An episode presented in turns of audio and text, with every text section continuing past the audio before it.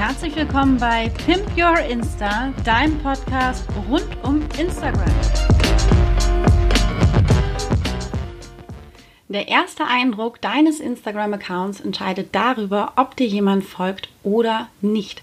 Genauso ist es bestimmt auch bei dir, wenn du durch Instagram durchscrollst, dir neue Profile anschaust und auf einen neuen Account stößt, dann scannst du ja auch innerhalb von ein paar Sekunden den Account und entscheidest, interessiert mich das oder interessiert es mich nicht.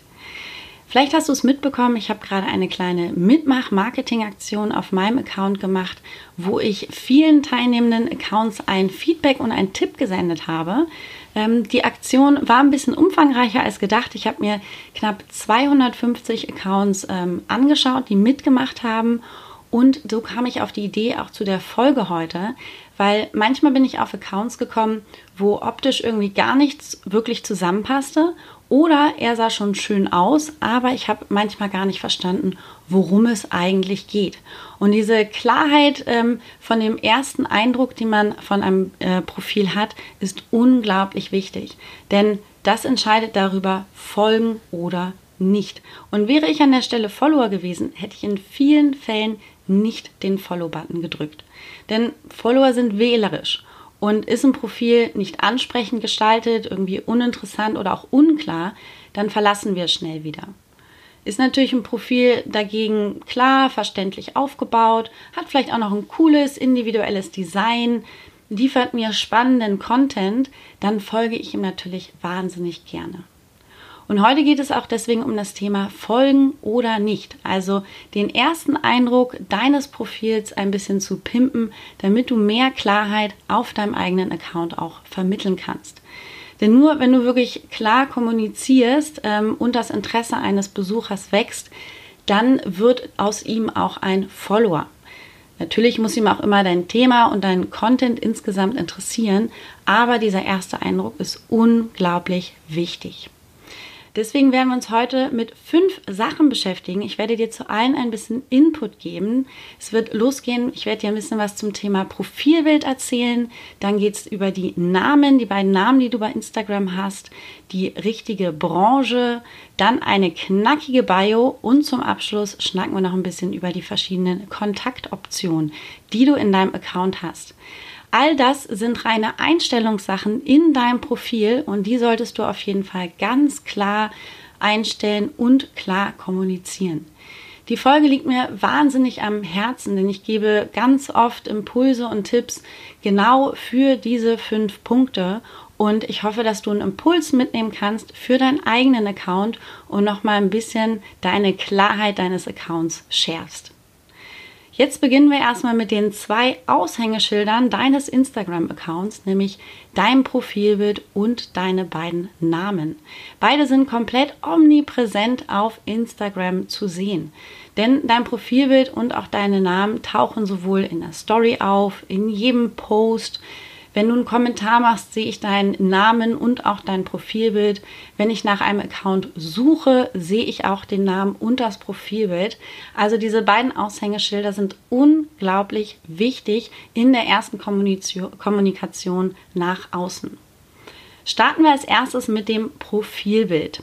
Hier ist es wichtig, dass du wirklich einen richtigen Eyecatcher auswählst. Irgendein Statementbild, was neugierig macht, was Interesse weckt, wo man Lust hat, irgendwie auch hinter diesen Account zu schauen.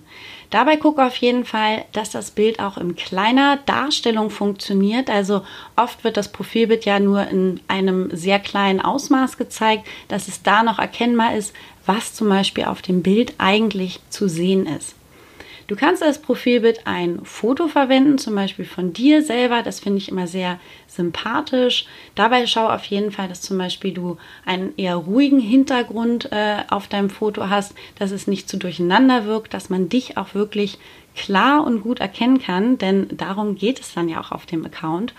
Und natürlich, dass das Bild selber auch den Spirit und vor allen Dingen auch so äh, das Thema deines Accounts so ein bisschen widerspiegelt. Also das Profilbild einfach wirklich klar kommuniziert nochmal, worum es in deinem Account geht.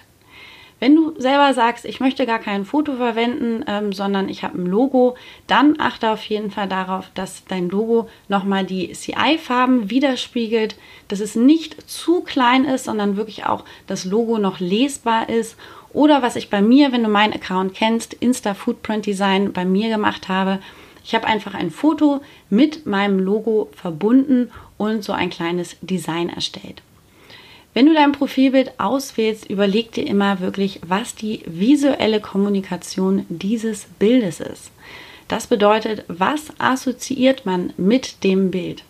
Ist es wirklich die gleiche Kommunikation, was auch dein Profil aussagt und vor allen Dingen macht es neugierig, dein Profil im Hintergrund anzuschauen? Im zweiten Schritt geht es um die beiden Namen, die du auf Instagram hast. Die sind unglaublich wichtig, dass du die clever wählst um auch natürlich gefunden zu werden. Das eine ist der Benutzername. Das ist der Name, der mit einem Ad versehen ist. Der wird immer nur einmal vergeben. Hier achte auf jeden Fall darauf, dass der Name nicht zu lang ist oder zu viele Sonderzeichen enthält und vor allen Dingen auch gut lesbar ist.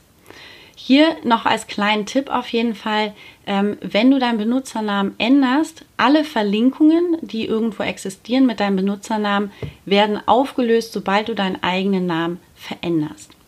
Der zweite Name ist der selbstgewählte freie Name, so heißt er einfach auf Instagram. Er befindet sich neben oder unter deinem Foto selber ähm, auf deinem Profil und den kannst du jederzeit ändern und den kannst du auch frei wählen.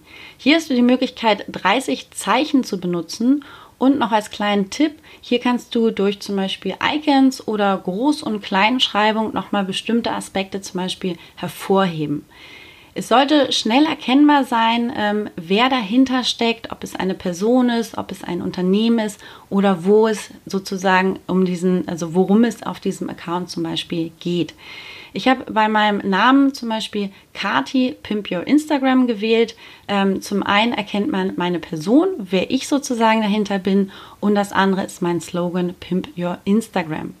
Für deinen Benutzernamen noch auf jeden Fall den Tipp. Bei mir ist es mein Firmenname Insta Footprint Design. Wähle für deine beiden Namen, also Benutzername und der selbstgewählte Name, unterschiedliche Bezeichnungen. Wenn du zum Beispiel einen Blog hast oder einen Firmenname, dann kannst du ihn dort mit reinnehmen und vor allen Dingen auch ganz wichtig, deinen eigenen persönlichen Namen.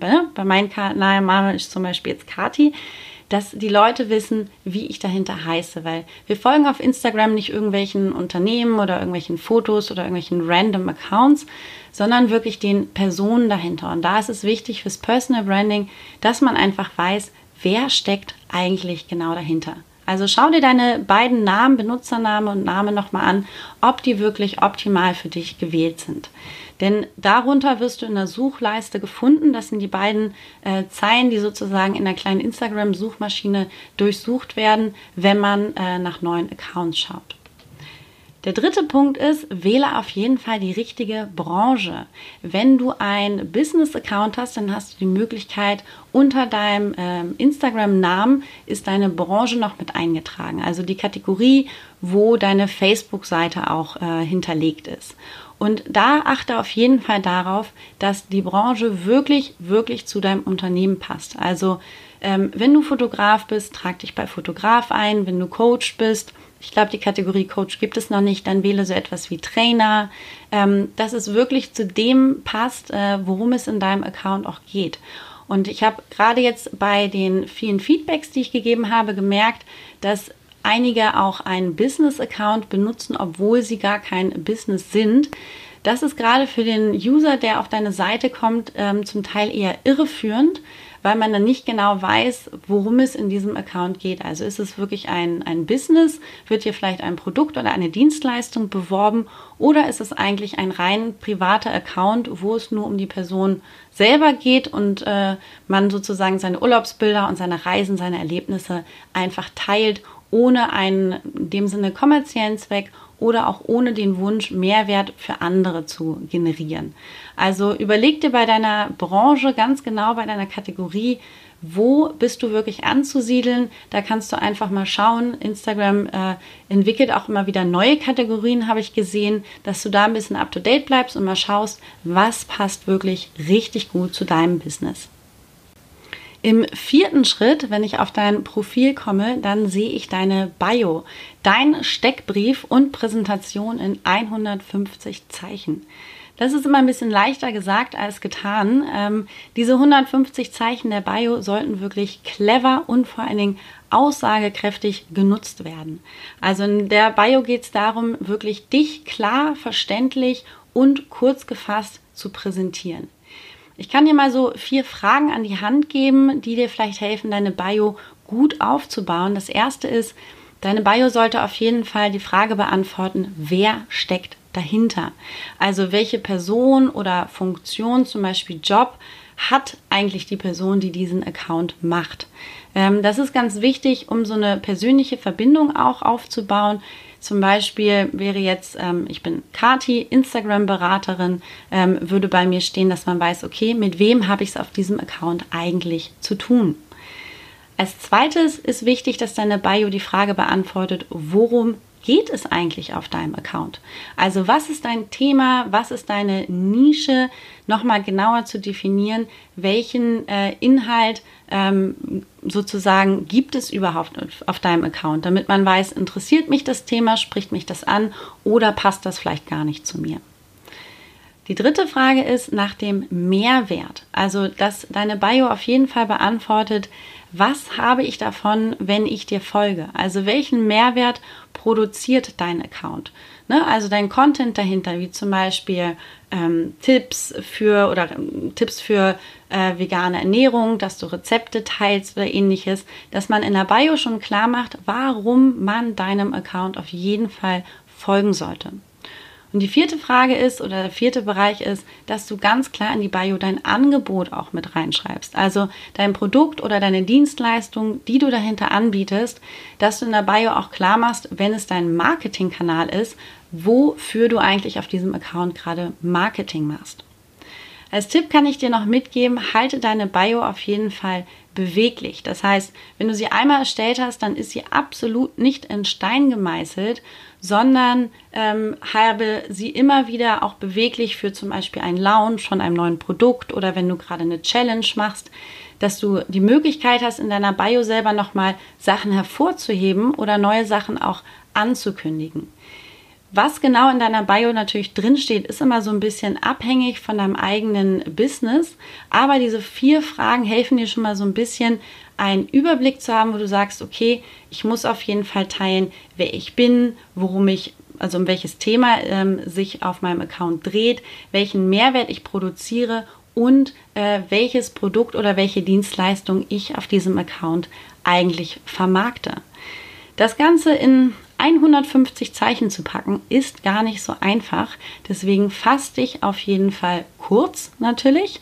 Versuch keine Fachbegriffe zu sehr zu benutzen, sondern es sollte eine einfache Sprache sein, wo man schnell ähm, auch als Laie versteht, worum es auf deinem Account eigentlich geht. Du hast auch die Möglichkeit, das nutze ich bei mir auch, Symbole, also eine visuelle Kommunikation noch in deine Bio mit einzubauen, über zum Beispiel Icons oder Emojis und äh, natürlich auch über die Funktion der Groß- und Kleinschreibung kannst du hier auch nochmal bestimmte Dinge hervorheben, bestimmte Aspekte, ähm, um deine Bio noch ein bisschen mehr zu gliedern. Als Tipp aber auf jeden Fall, verwende nicht zu viele Symbole, ähm, sondern versuch wirklich deine Aussagen knackig und kurz zu fassen, ähm, dass man ganz schnell begreift, worum geht es in 150 Zeichen genau auf deinem Account. Im fünften Schritt geht es um die Kontaktmöglichkeiten, die du einem Follower sozusagen gibst, um außerhalb von Instagram mit dir in Kontakt zu treten. Du kannst zum Beispiel deine E-Mail-Adresse hinterlegen, deine Telefonnummer oder auch wenn du ein lokales Geschäft bist, zum Beispiel die Adresse. Die E-Mail-Adresse würde ich auf jeden Fall einbinden, denn ist es mittlerweile absolut normal, seine E-Mail-Adresse öffentlich auch kundzutun.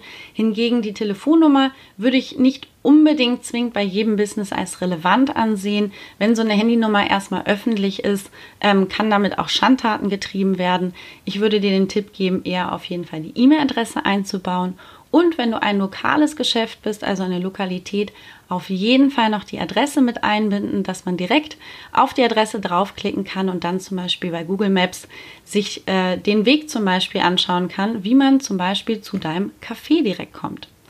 Es gibt noch die Möglichkeit, auch eine Website-Adresse mit einzubauen.